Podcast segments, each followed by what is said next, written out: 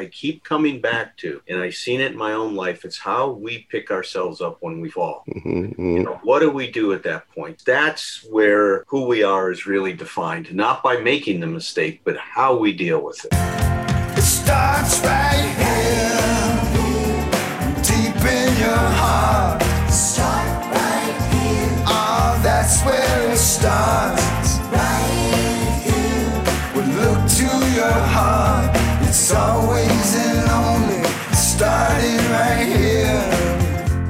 Tom Rutledge and Dr. Alan Berger bring over 90 years of clinical experience to this important podcast, and they offer you a guarantee.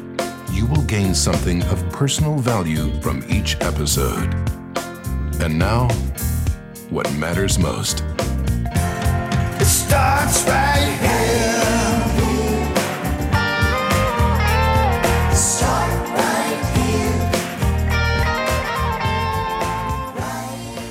Start right here. We're back. Dr. Alan Berger. I'm Tom Rutledge. Yesterday, I had my second COVID shot. Yeah, I am I am a vaccinated man. love it. So am I. I, I hear a song in there somewhere. I, that's what I thought too. I thought just then when I said that, I said, I think we need to write a song. I'm a vaccinated man. It's like, uh, all right, I'll see what I can do. I'm not much on the music, but I can come up with some lyrics. So we'll see. And So, uh, Alan, uh, you, you said that uh, one of those shots really took the wind out of you. Uh, how was yours, the, Tom? the second one that I had, how did, how did the second one go for you? It's okay. It was yes, yesterday. I now I'm I'm blaming the fact that my wife thought I was grumpy yesterday on the shot. That's uh, so. I want you guys stick with me on that because if if, if she contacts you, it's like, but- well, but- they say that it's definitely not his character. Yeah, he definitely. definitely. no, I was I was tired. I, I was really I, I really was tired, and I slept and things like that. But I didn't feel bad. And When I had when I had the shingles shot, and this is my favorite tongue, tongue twister. My second shingles shot knocked me on my ass, and I've since found out from other people. I was talking to the pharmacist who gave me this shot yesterday. She said that's pretty or, normal that that the second shot for shingles is that way. But uh, no, I, I feel pretty. I, I you know I'm, I, my arm is sore, but that's it. I've got my appointment. My appointment is uh, at the end of April, so I'm very excited about that. I've got my Congratulations. yeah, I've got my laundry list of uh, post-pandemic uh, social things that I'm looking forward to. Absolutely. I, you know, I talked, I talked with this pharmacist who gave me the shot and it's just, you know, just because of course I'm just giddy and they're happy about that. And, I, you know, I just said, have, can, you can you ever remember a time when people were so excited to get shots? You know, it's like, it's like, she said no. And she told me a couple of stories and one, one woman that was in there, she said was just in tears. She was so grateful for it. And, you know, we were just talking about how many, just shared a little bit about how many people we know that have really had such a hard time to, and especially the, when I was talking with her about was the people I know that that don't. I mean, I, man, I've had it easy. I can work, you know, I can work at home. I you know, can I'm fine here and stuff. But I mean, you know, people who have to go have had to go out and work and make a living uh, in the midst of this stuff and just try to be as safe as they possibly can. It's it's like this is that, that that's it's been a hell of a year. really You has. know? Really has been a hell of a year. So for our to, uh, now that t- today's topic, if, if I'm remembering this correctly, today's topic is really Patrick's idea. Yes. Pat- yeah, he, he he it was so explain it, Patrick, to us so that we so that we can act like we know what it is, but you're explaining it to us, and we're we're just kind of getting it again. Sure. Well, uh, I'm just fascinated by your early careers, and uh, you know the thought of you guys as uh, young men, uh, just kind of figuring out, uh, make you know, making it up as you go along, but kind of like uh, laying the foundation for you know the uh, you know uh, some of the philosophies that you are espousing uh, Mhm. weekly on the podcast, and um, what. Uh, you know what your relationship to those younger versions of yourselves are today, and what you know uh, what, what what have you learned or what you know what what do you think is uh, notable uh, in terms of your lessons and uh, maybe uh, wisdom to share from the uh, the arc there I love it, Alan. He's going to let us just reminisce. I, lo- I it's great. I, I was just thinking it's it's almost like a fantasy I've already had is I always had to go back and visit the dinosaurs. I don't know why that came to me when you your younger lives. My God, I didn't think we were that old, Tom. What's going on here? So you're like ste- stegosauruses, you know. I'm not I'm not old until I have to bend over or something like that, you know, some intricate move like that.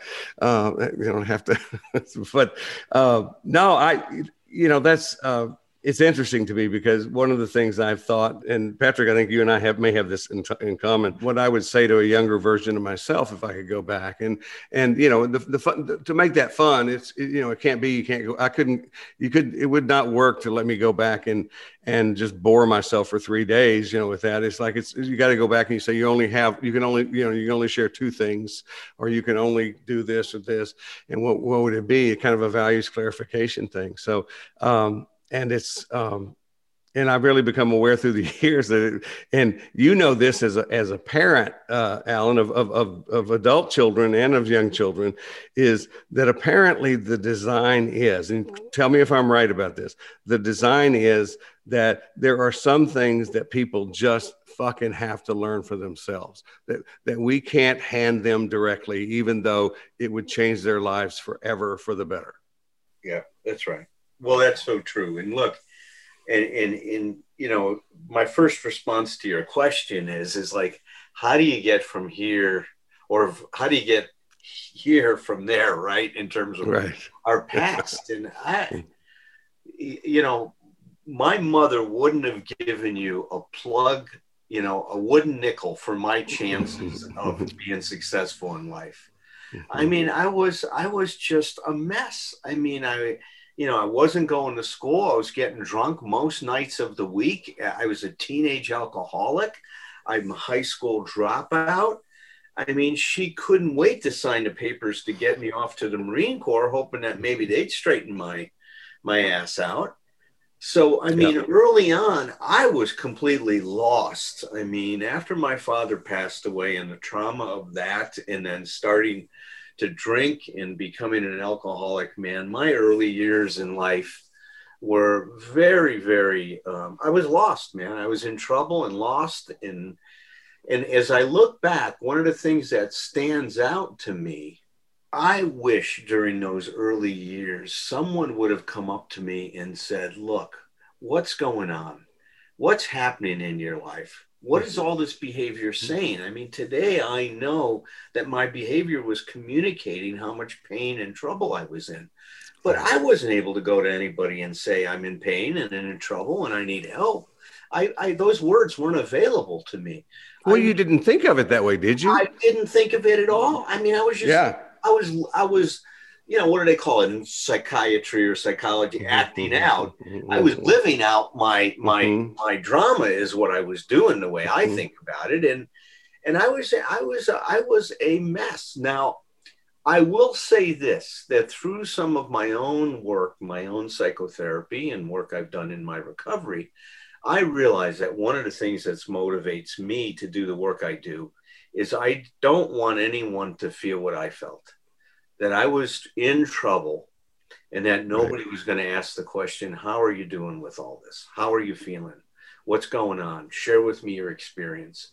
So that's a big motivator in my life is that, you know, I don't want anyone to be unseen in that way because I know what it meant to me. I know what what it meant to me when I was first seen when I was 19 years old and my sponsor Tom, um, that. Tom McCall, that Tom Mhm. Rutledge knows. I mean, I know what happened when he sat down and started to talk to me and really see me. I mean, that just opened up the possibilities in my life like it, it was amazing. I mean, it was an incredible therapeutic experience and a corrective emotional experience in so many ways. And and that started my recovery back in 1971. Mhm. I mean, that one person seeing me and having faith in me, those are the two Yeah. things I experienced from him. Just, I mean, it was what started this whole evolution and development in my life. And look, and it hasn't been a straight line, and I've just done great all the time. I've had troubles. I mean, in 2004, I, I had what I would call an emotional relapse and all kinds of stuff. But I'll tell you the one thing that this is all is given me is the ability to process and digest my experience and learn from it. Mm-hmm. I mean, and I continue to do that today. Yeah. I mean, I am continuing to process that today.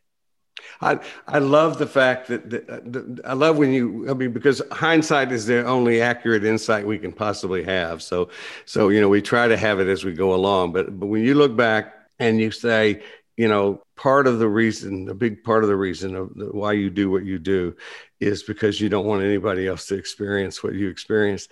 And specifically you know you go to the question you know what's going on with you? And i and i just this maybe this is just the storyteller in me or whatever but i'm going like i just i love the fact that not only did did that motivate you to go in this direction it motivated you to take on a career that is that's the definition of the career.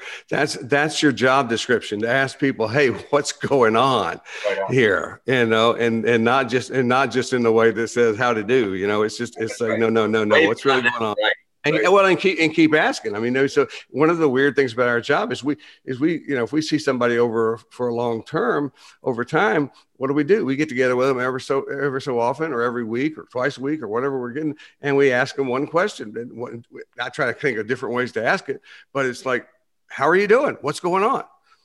You know, and here we go again. And it's like I love I love that. That talk about a talk about making good use of corrective healing experience for you and your ripple effect to take that and, keep going with it. And you and you and you at, at, at the end of what you just said i think this is i don't i mean this is not unique to either one of us but um I definitely think that for me, this is I'm more aware of this. I would have said I think I would have said the same thing when I was in my 40s or 50s, but it's like it, that you know I'm more aware of this than ever before at a deeper level. And I think that you and I share this. As corny as it may sound, it really is about doing it right now. Am I doing that today?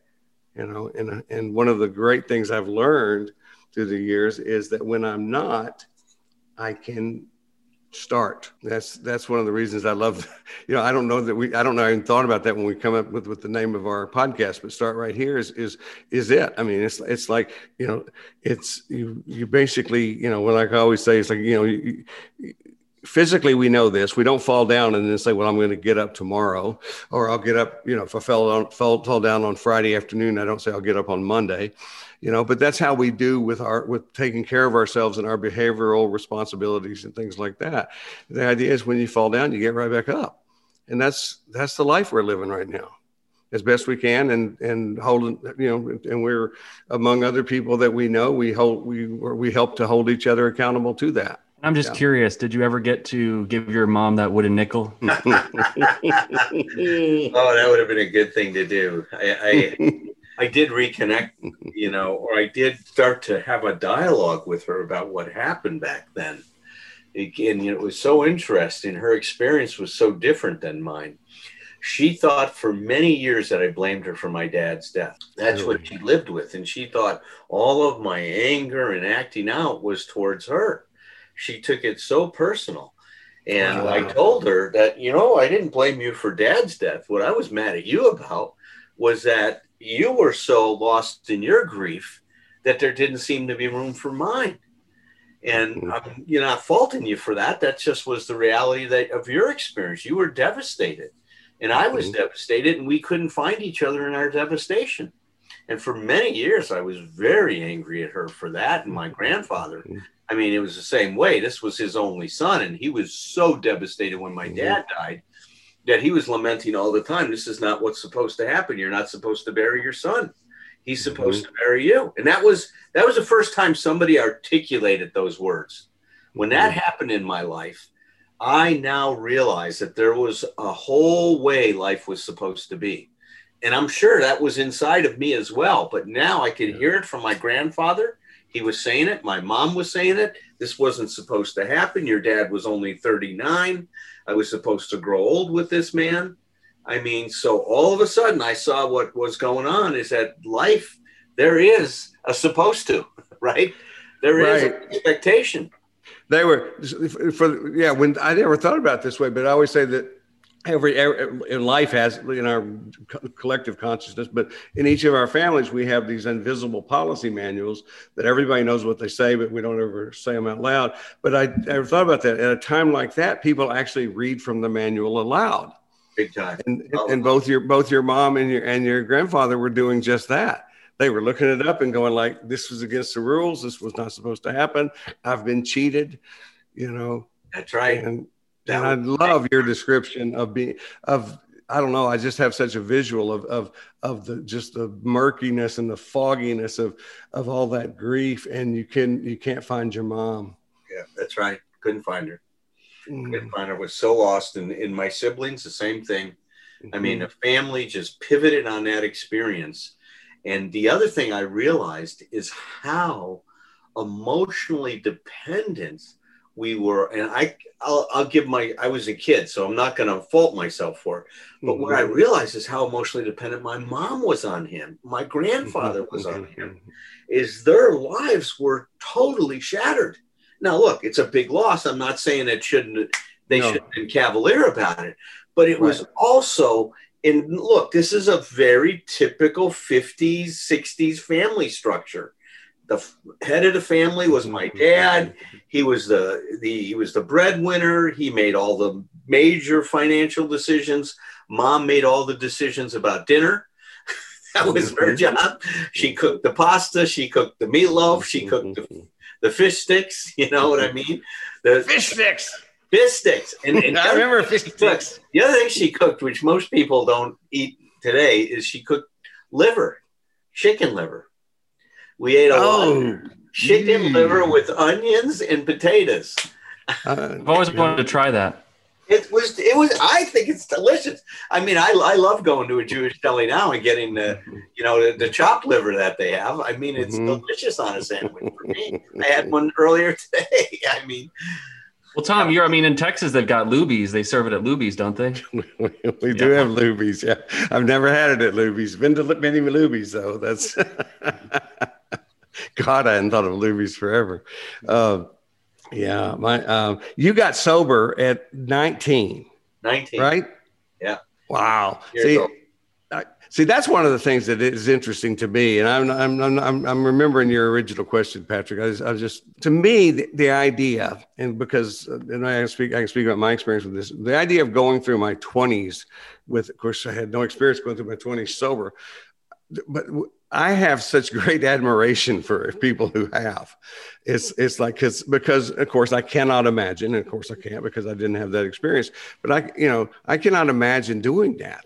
It's like it just seems like like uh, Must, it must be nice, huh? You know, because I didn't have that experience either. Yeah.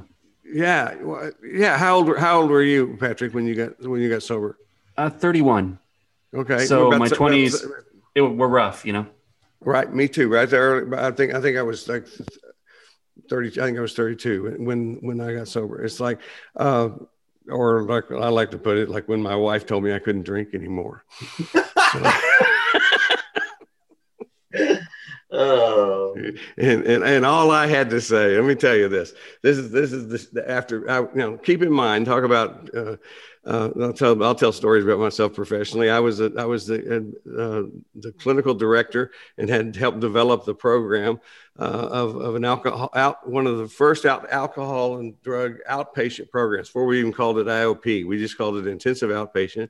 And I was the clinical director of an alcohol and drug pro- treatment program when when my wife confronted my alcoholism so you know I, I refer to that time of my life as treating by day drinking by night you know and and and and and and and, ta- and talk about how denial has to work overtime when i'm constantly and i look back i was constantly having to differentiate myself from the clients because I'm, so I'm sitting there doing these intake evaluations of these guys, and of course, I, you know, I'm an alcoholic, but I'm, but I'm, I'm different from them, uh, and I'm not like those guys. And it was, uh, uh, it was a, a, pretty exa- exhausting time during those last last few years. But, but she, she got so she got sober. She's one of those weird people that got sober because she realized she needed to. Yeah, she'd she'd been in so much Al-Anon because she'd been married to another addict, had two two two parents who were addicts. It's like, and uh, and what she said to me the night she she confronted me, I'd been she'd been sober about six months, and she said, I'm not going to do this again. It was it was a great moment of emotional sobriety. As a matter of fact, Alan, it's like she. I mean, she she will describe it as being totally petrified and freaked out. But but to me, she was steady as a rock, and she just said, "I'm not going to do this again. I've done it. I've watched my parents do this. I watched my first husband do this, and I'm not going to do it. You you either get in recovery now, or you move out tomorrow." And she made it very clear which one of us was moving out, even at that point. Um, so so It's kind of I was. Beautiful, you know, it's kind of a beautiful It is, thing. oh, it, it is a beautiful thing, and it's and one and she's actually done a few things for my immature ass, you know, through the years that uh, that has has saved me. And it's it's like no, it's the fact that um, no, the fact that she loved me so much and that she, and that she did that, and that we that uh, gave me the chance to to, to um, remedy that. Uh, and she and I, basically, we were both drinking when we got together. So we're, you know, we're we're living, breathing proof that you don't have to, you know, you don't have to find find the healthiest people in the world to get in a relationship with. You just have to find people who are willing to grow. You know, that's what I, I tell. What I tell young people all the time is like, find somebody who's willing to grow with you.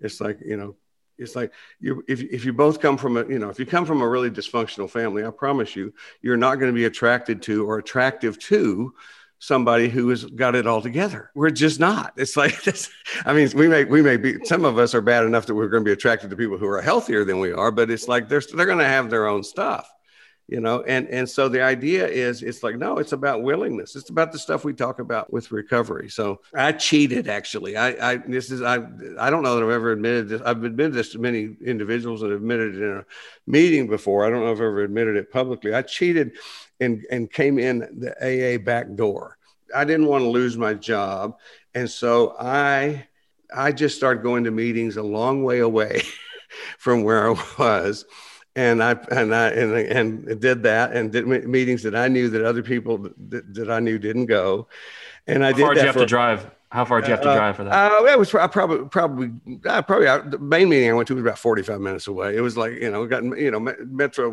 Nashville it wasn't as big as it is now, but it, you could go out to an outlying county and stuff like that. One of them when I, I kind of live out in Cheatham County now, I used to come out to this meeting sometimes.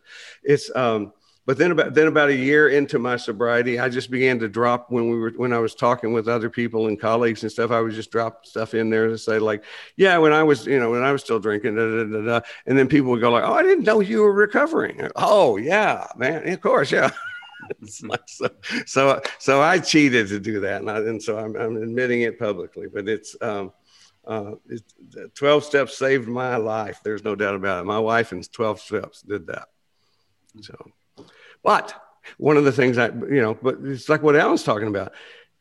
I don't know that if you're, when you ask initially about, you know, how we developed what we do today, if, if I didn't have all of that experience, uh, all of that crazy drunken experience, I don't, I can't even imagine what I would be doing, how I would be doing my work today. It's so, so much of it is based, is based on, uh, my own personal experience and what was going on with me and what I, you know, and I, I'm trying not to overlay my experience on other people. I'll try to use it to, to their advantage, but, but it's like, you know, all the stuff I do about the various characters in your head, you know, the, the separating from your addiction, separating from your should monster and all this other stuff. That's all, that's all my recovery. That's, that's the stuff that, that I had to, to recover from. And those are the things that I discovered along the way that, that uh, I began to develop in more detail because, because they really worked for me. I think a common uh, expectation people have is that they're going to arrive someplace or that there will be a sensation of having beaten the game of life when it's really a daily practice, is what you guys are talking about. You've disabused yeah. yourselves of That's right. Like well, it's like what Alan said. How do we get here? Go like I don't remember getting here. But as far as having to remember anything about what it is I do or how I do it, I don't do any of that anymore. Haven't for a long time. I don't think. I just go in and sit down, and I really do. Uh, it's. I mean, I, and I don't mean to. to be, this is not me taking it lightly. I really do, do say that what I do is I have conversations for a living, and my job description is to try to be helpful Yeah. to people, you know, and there's a lot of things I know that can be helpful, but so, and sometimes, sometimes, you know, specific therapeutic techniques are, are in order. And sometimes just sitting and hanging and rapping with somebody is the, what is what I do. And it's like, you know, and I, and I think, you know, what happens over time is you develop a, a sense of, a sense of that. It's like it's, it's just being helpful for a living is a, it's it's just a lot of things, and you gotta, um, you just need to have a big tool chest, I think. You know, but I, what I remember learn now, fun some of the fun stuff is I remember learning in graduate school. When you learn, you imitate, right, Alan? It's, it's like, like, like yeah. So, so, so I, I look back and and one of the things I'll say in one of my, uh, my training workshops sometimes is I'll take a moment to thank the, the, the people who were who were either naive and kind or just stupid and allowed me to be their therapist when I was first a therapist and say, you know, thank them. I appreciate that because I because I don't know how they must how they would have kept up with me because because I was learning by imitating. So one one week I might be Carl Rogers, you know, who's this reflective listener, you know, very kind, very gentle energy. And the next week I might have read a book by Albert Ellis, who is the guy who's just as likely just to listen to you for a little while and then just say, horse shit. That's just horse shit. So I, I was kind of all over the map in terms of, of who I was and when I was trying that stuff. So I really appreciate people's patience with that before it began to integrate uh, into into something that was that was ultimately mine. Uh, but that's an that's a necessary part of growing. Alan talked about, uh, you know, p- part of what uh, motivates uh, what he does for a living is wanting to make sure that other people don't go through what he went through. Yeah. Would you say that that's what brought you to this as well? It didn't bring it didn't bring me to it, not consciously. It, nothing brought me to this consciously. Because in this, some people this, this has humor to it, but it's not. It's, I have no memory whatsoever of ever make, making a decision to become a therapist. Uh, you know, I, I, I say with with humor, but possibly in an alcoholic blackout. It's like, but it's it's. I woke up as a therapist in in my when I was in recovery. I it's um, it was really a default thing. It was like I was going to be I was going to be a writer. That I was. I was two things as a kid. I was a. I was a writer and I was a magician. And I did work briefly professionally when I got to be a young young adult uh, as a magician in restaurants and things like that. And that was fun. I got a job as a social. My first job as a social worker was because I was working a night shift at the Fulton State Hospital in Fulton, Missouri. And I was working geriatrics, and that meant I was cleaning the beds at night and, and taking care of old people that uh, and and by the way, I hated that job, and I would. And one day we'll have to talk about that. I would not trade what I learned from that experience of being with those those old people. Not only old people, but old people at, at the state hospital. This is the last stopover. This is where most of their families had abandoned them that were not there. It's like, and God, it was it was both. It was horrific, but it was it was enlightening, and it was just it was there were some real sweet moments to that. But I, I just wanted a day job, and so this they, the, a job opened as a social worker. I got a job as the social worker, working with my first my first job as a social worker, working with uh, um, child molesters, uh, serial rapists, and murderers. Uh, these the, and it's it's. Um, uh, what, a way to start, huh? And uh, and I was happy to have I was happy to have the job because because I got off at I got off at five o'clock and I could go drinking with my friends. So, and then while I was there, I just, I, I ended up liking and really admiring a couple of the social workers that were there. So, so not, and truly not being very much of an imaginative person, just, I was still at that point assuming somebody was, you know, all the things I would just randomly, you know, no internet and stuff like that back in those days, but I would send out things to publishers for publication. I was just still assuming that somebody, somebody was going to, uh, you know, discover my genius, you know, and come knocking on my door and, you know, you know, be a rich and famous famous poet or what or great novelist or whatever. Uh, so I really wasn't paying much attention to that. I just I just decided, well, I'll go to so I said I'll go to graduate school because Bonnie did, and that sounded smart. So, and then here I am. What would you say is the uh, assumption uh, that people would have about a place like that that you, is the most incorrect? Hmm. God, there's a lot of assumptions people have about places like that that are sadly correct. That are correct. Yeah. Yeah. It's, uh, um, and of course, they're different places now than they were when I was. I mean, that was nineteen, the late seventies. Oh it's yeah, like, yeah. I mean, I mean, the, the what I my That was kind of like first- Cuckoo's Nest, you know? It was it, no, absolutely. It was like cuckoo's nest, and it's like one of my first jobs was being one of those guys in the white white outfits that basically would, you know, somebody was going crazy to hold them down and you know give them a shot. You know, it's like it was. uh Now, one of my favorite. Uh, this, this, is fun, only fun with hindsight. Uh, I was, I was. It was my first job there. It was before I went to the geriatric thing, but I was so I was, I was in training as as a, a psych tech, who's just the guy in the white white suit, uh, you know, just hanging out with the patients. And and so the the trainer said they gave me this guy as a as a client and said we want you to work with him. And now and here and he had the thing that there's no longer this diagnosis but alan you'll probably remember this diagnosis. It was called he had heb, heb, hebephrenia do you remember hebephrenia it was it was it involved inappropriate referred to inappropriate schizophrenia basically but it was it, it, the symptom was that was that was prevalent was inappropriate laughing. Yes. so they gave they gave me the guy and they wanted me to stop his inappropriate laughing and so it's this this is actually also the story of one of my first cre- cre- i think actual creative therapeutic things. So i, I love this guy. He was old- he was I, he, I called him an old guy. He was probably 30 something years old. Uh, uh, you know at the time i was you know it's but but well, he- i guess it, for me to call him old he would already been 40 it's like but he he was b- a big guy wore these overalls. He lived on a farm with his parents uh, and he just laughed. He just said he just he'd sit around and go.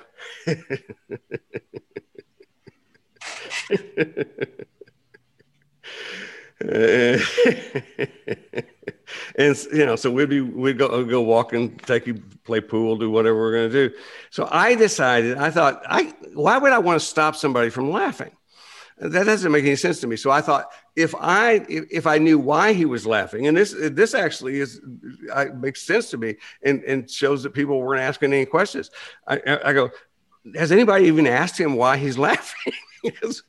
So i asked him why he's laughing and he said oh, oh it's just a joke. And so well, well tell me the joke. And he said there was this mutt and he went into a bank and he wanted credit.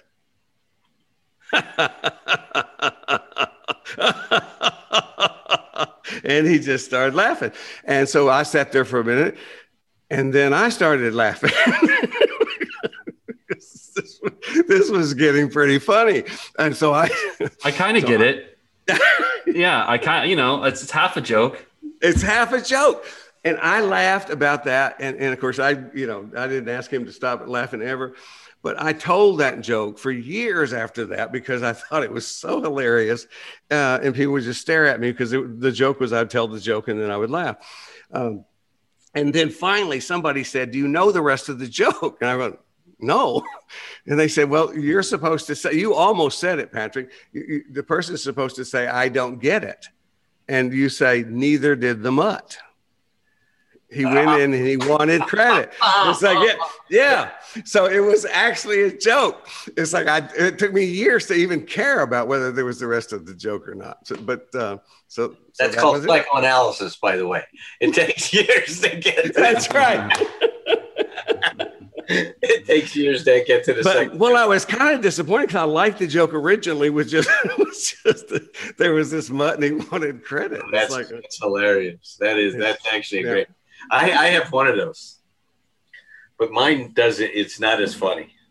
So my internship. So in the program I was in, Patrick, was up at UC Davis, and we had to do an an internship approved by the American Psychological Association to graduate to graduate. So um, there were all these pre what they're called pre-doctoral internships. They're similar to what a medical doctor does in terms of a residency, right? Kind of a thing. So we had to do a year uh, long program that was approved by the APA, and there's a there's a bunch. That, that time I applied, there was a bunch of programs all over the states, and um, but the issue is is that that the stipends was incredibly low on most programs. I mean, literally, the average stipend was six thousand dollars a year. They pay for a doctoral level psychologist, five hundred bucks a month, and I had a family with two kids, and or one kid and one kid coming. Right, my daughter Danielle was born, and my son Nicholas was in the belly. Right, so um, I couldn't I couldn't swing that. I didn't have that kind of money laying around. So I looked for internships that had a bit more of a a stipend. So there was three of them that that fell into that category. One was the military. I could join the army or the Air Force or whatever, Mhm. and but I had to then commit to um, I think three or four years after the internship. So that means next four years of my life were tied up, which I was considering in the army since I had already been in the Marine Corps.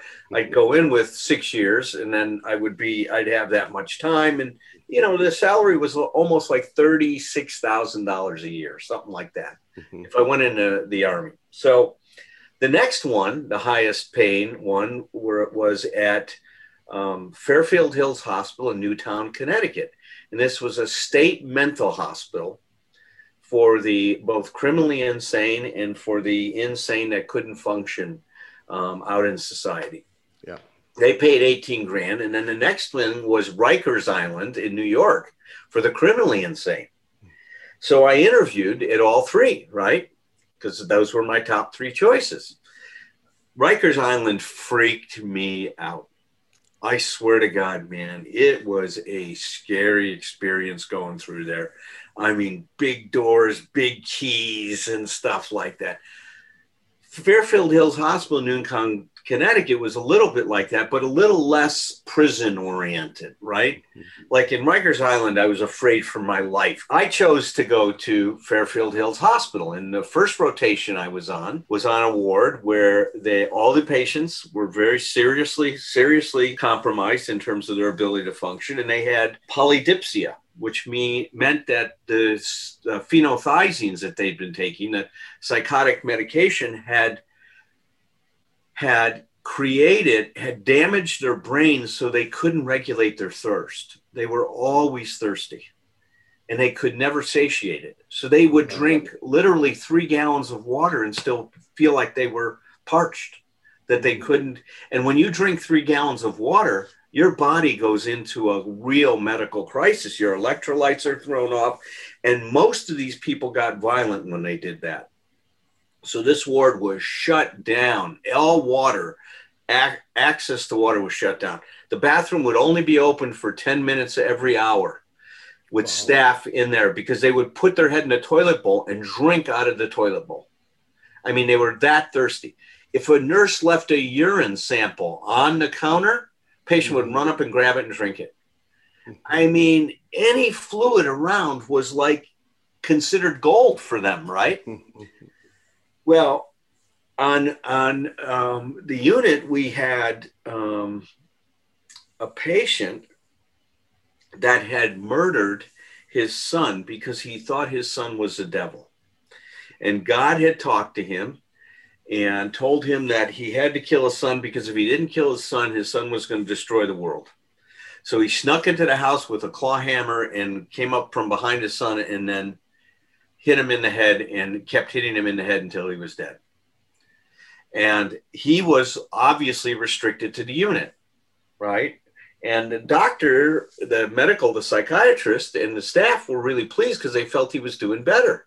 And and on our ward, if patients were doing better, they would get a grounds pass where they could go to the snack chat, snack mm-hmm. shack on, on, mm-hmm. on the on the campus and stuff like mm-hmm. that but this man couldn't go because he was of danger to society, mm-hmm. right? Because of this murder that he had committed, well, obviously because of his insanity. So he started to tell the staff that he realized what a mistake he had made. And this is a, a big thing because up to this point in time, he had been justifying the murder because he really saved the, the, the planet and we should be thanking him. For him, he made an ethical decision. Yeah. Made an ethical decision kill my son or Sacrifice his son. Yeah. sacrifice my son for the planet, you know, for Mhm. so he he did what he thought was the right thing and you know and obviously you know they were waiting to see if he could get any insight into in touch with reality and he finally started to say god i just started to realize how wrong this was how terribly terribly wrong and everybody was kind of like excited that man he mhm. was finally getting insight and you know and i'm the little you know smart ass little intern, I decide to ask him, Well, can you tell us what you mean when you say you were wrong? Before we granted him the pass, I thought it might be good to understand what is the mm-hmm. depth of his thing. So he said, "I- I was wrong because I murdered the wrong son. there you go. It was really the other one. He had two sons. He had two sons. And what he had realized is that God had come to him and said, You killed the wrong son and that you have to go kill the other one. And that he was hoping to get out so he could go ahead and sneak up on him and do the same thing with this other son. Wow. These are good questions to ask. You know? We almost really screwed up here, is assuming that. Don't make it assumptions, man. Oh, I'm Oh, telling my you. God, man, assuming we understood what he was talking about because everybody was hoping, right? That somehow he would get this and understand what he had done and stuff like that. But he wasn't. He was gone, man. The medication didn't bring him back. Mm-hmm. Not at all. Yeah. Thank God that came, that got clarified, you know, that we didn't send him back out because he would have taken, he would have bolted off campus. There's no question. He would have disappeared. Yeah. Damn, that's a great that's a Berger a Berger excellent question right there, buddy. It's like now now not not just off of free association, not not anywhere low the well some of the one of the caliber because of people being hurt, but child molesters were part of what who I treated at this at this forensic unit, and and I remember you know and people were you know committed there. You know when you're committed as by, as not guilty by reason, and you and in Missouri at the time you could be because of of multiple sex offenders. Uh, is it means that if you actually get you know this is one of the reasons that people object to that sentence because if you because if you're sentenced there if if the if the clinical staff believes that you are have been rehabilitated if you're better if you if you are no longer uh, a, a threat that you can go. And so i remember talking to this uh, and uh, uh, and this one guy and he said he's he was making his case that he, was a, a, a child molester and from, from the kind of the backwoods of missouri. And he said uh, he said no no. He said i'm okay now. He said this is not going to be the case da da da. And it's like and this is i didn't ask a great question but this is one of the experiences i had where i learned to not rush into things. And so I still, I, I, I sat silently just for a little bit longer when he said that. And he said, as long as there are no kids around, I'm fine. It's like, so it's like okay, that's the end of this session. you can Appreciate you your can go, candor. Yeah. You, you can go back to the ward now. It's like- yeah, I, was yeah, like, I was so so grateful that I waited. You know that I I didn't. that know. I didn't make an assumption. It's so important that we don't make those assumptions. And even today, I mean, you know, Yep. Yep. um, you know, if somebody's, if I'm talking to somebody and they say, you know, I just thought about killing myself, but don't worry that that I'm not going to do it. I don't sit there and assume that that their don't worry is the same as what's going to bring me a peace. I say, well, tell me how you've worked through that. I'd like to know where how you drew to that conclusion. Don't worry because I'm not going to do it today. I'll do it tomorrow. I mean, Right. Right. Right. Make make like make make the case for me not worrying. Yeah. Yeah, make the case. I mean, I, I worked. He wasn't my client at the time, but I worked with this professional tennis player, who, God, he struggled in recovery so much to surrendering because hmm. being a, a professional tennis player meant that you're gonna use your willpower to do anything. And he thought, I can control my drinking, I can control it. And I mean, he was a true alcoholic. I mean, as hmm. soon as he started to drink, he was out of hmm. control. And it led to so many destructive things in his life. I mean, including jumping out of a car on a freeway and getting hit by somebody going 50 miles an hour and then throwing his arm. I mean, the car hit him and his arm flew back and it ripped out all the nerves. So his arm totally atrophied. He was a right handed tennis player. He had to teach himself to play tennis left handed. Now, this was in his recovery. And, you know, and he was, you know, he was better left handed than I was with my right hand. I mean, I'm right handed guy. I mean, he Right. was that kind of an athlete.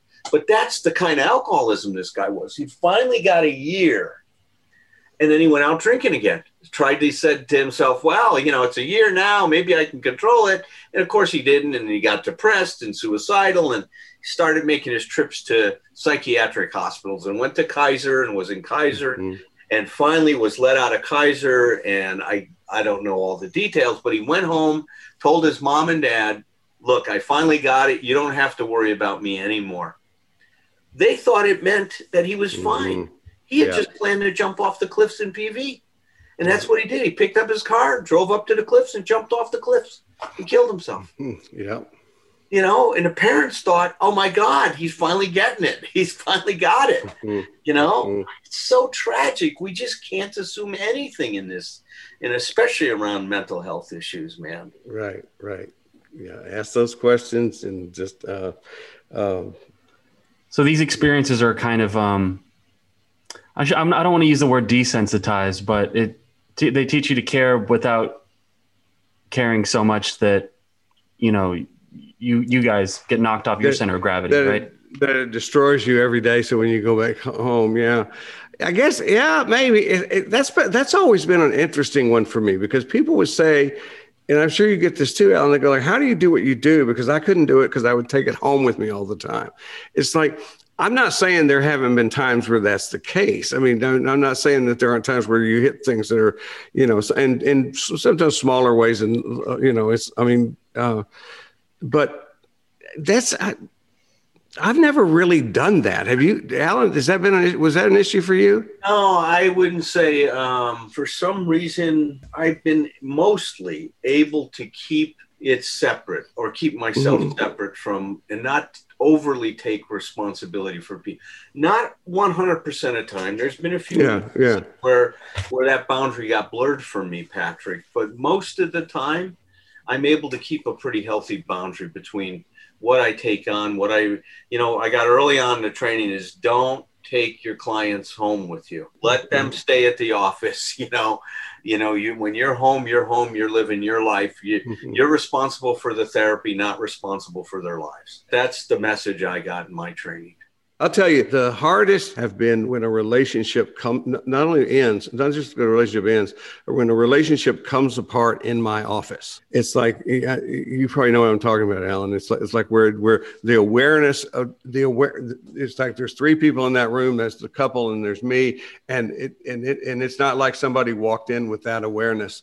It's like it beca- it becomes obvious in that session during that time that this relation that this relationship is not going to survive and and it's like those are i mean i can feel i can feel tears behind my eyes when i say that. Those are gut wrenching moments or have always been for me. And i and, and now i will say that i'm very grateful that what i've learned to do is come home immediately and and hug and kiss my wife and tell her how grateful i am that we have what we have because because i've you know because you know somebody who's been through a divorce it's like that's a bad thing and i don't want to ever have to do that again and uh, but it's it's just so much raw pain one of the reasons I love you, Tom, in is because I think you and I are very similar in this way. Is that we've really embraced our life and our experiences and learned from them. You know, I think how we got here from there is that we really, at some point, showed up and started to really examine ourselves and what this all meant, and Mhm. started to to own who we were, so we could become what we could be. And I think that that's been a journey. And look, you know, you can hear neither of us did it perfectly. I've made mistakes. Mhm. Um, I, I'm certain Tom has made mistakes Mhm. along the way, and recovery is not a guarantee you're going to be perfect. You know, you know, Right. we're going to fall on on on this journey, but you know, I keep coming back to, and I've seen it in my own life. It's how we pick ourselves up when we fall. Mhm. You know, what do we do at that point? That's where who we are is really defined, not by making the mistake, but how we deal with it. And sometimes that takes a while. You know, you make a mistake and you got to go in, you got to go process it, and it takes a couple of years Mhm. to separate the wheat from the chaff, so to speak, right? To really get to what's going to nourish you and grow you.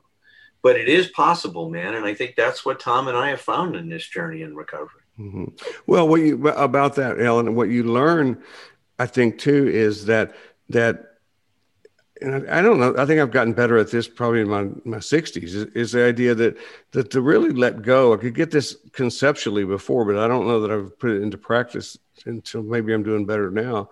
Is that you know whenever there's a, a an issue, a problem to be solved, or something like that, we're taught to, to always work to, toward fruition. We're always taught to bring that to resolution, and we're so future oriented with that. When the truth is, our life, our at any given moment in our life, the, some of those ongoing issues are part of our life. It's just part of the day and it's and it's like you know it, it, we we we need to keep doing the things we need to do to be responsible but it's also our job not to let those things distract us from our day-to-day life.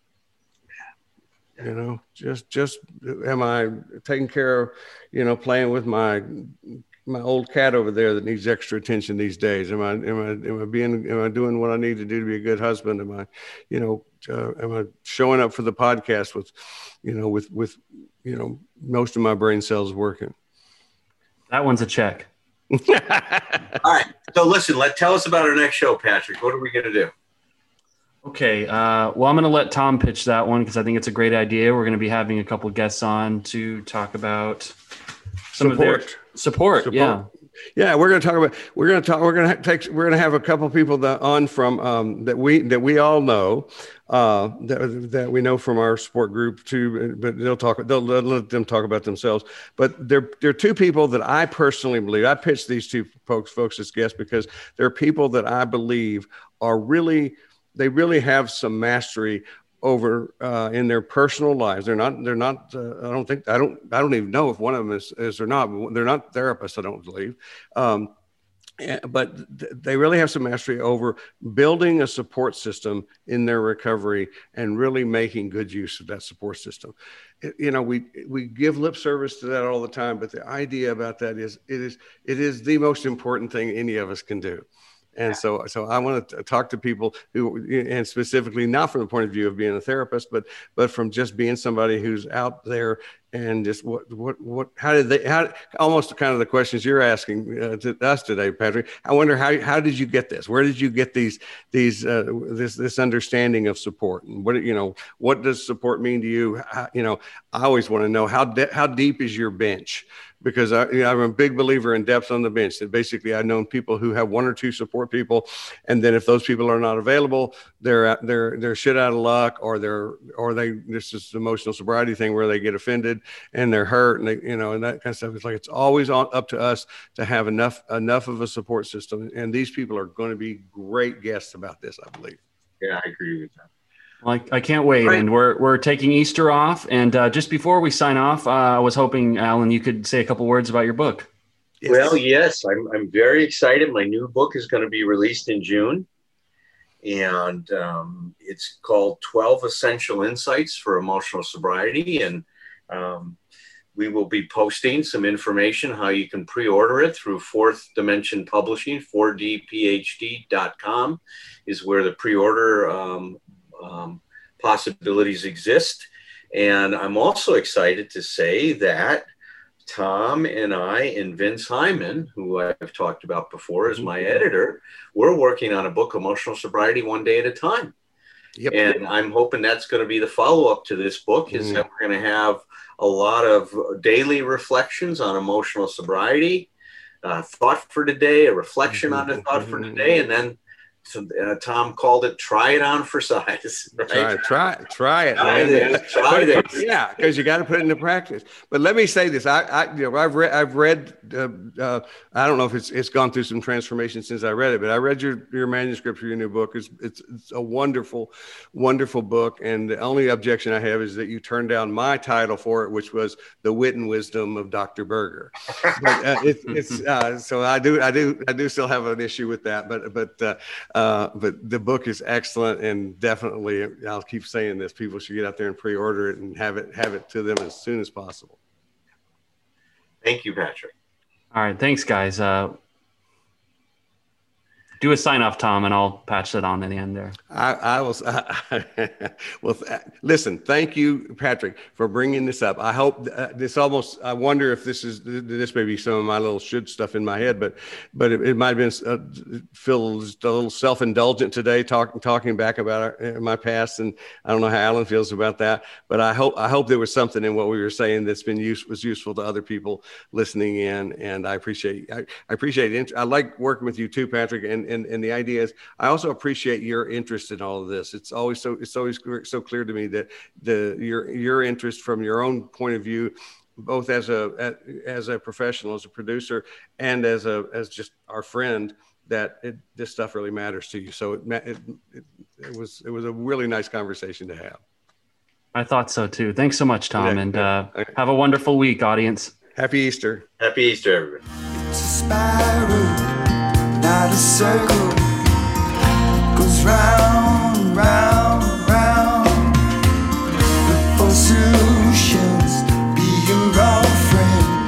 Never say never in either direction. Look in the mirror, trust the reflection.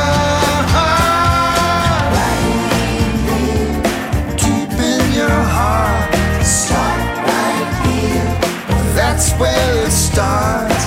Right here. Won't you look to your heart? It's always.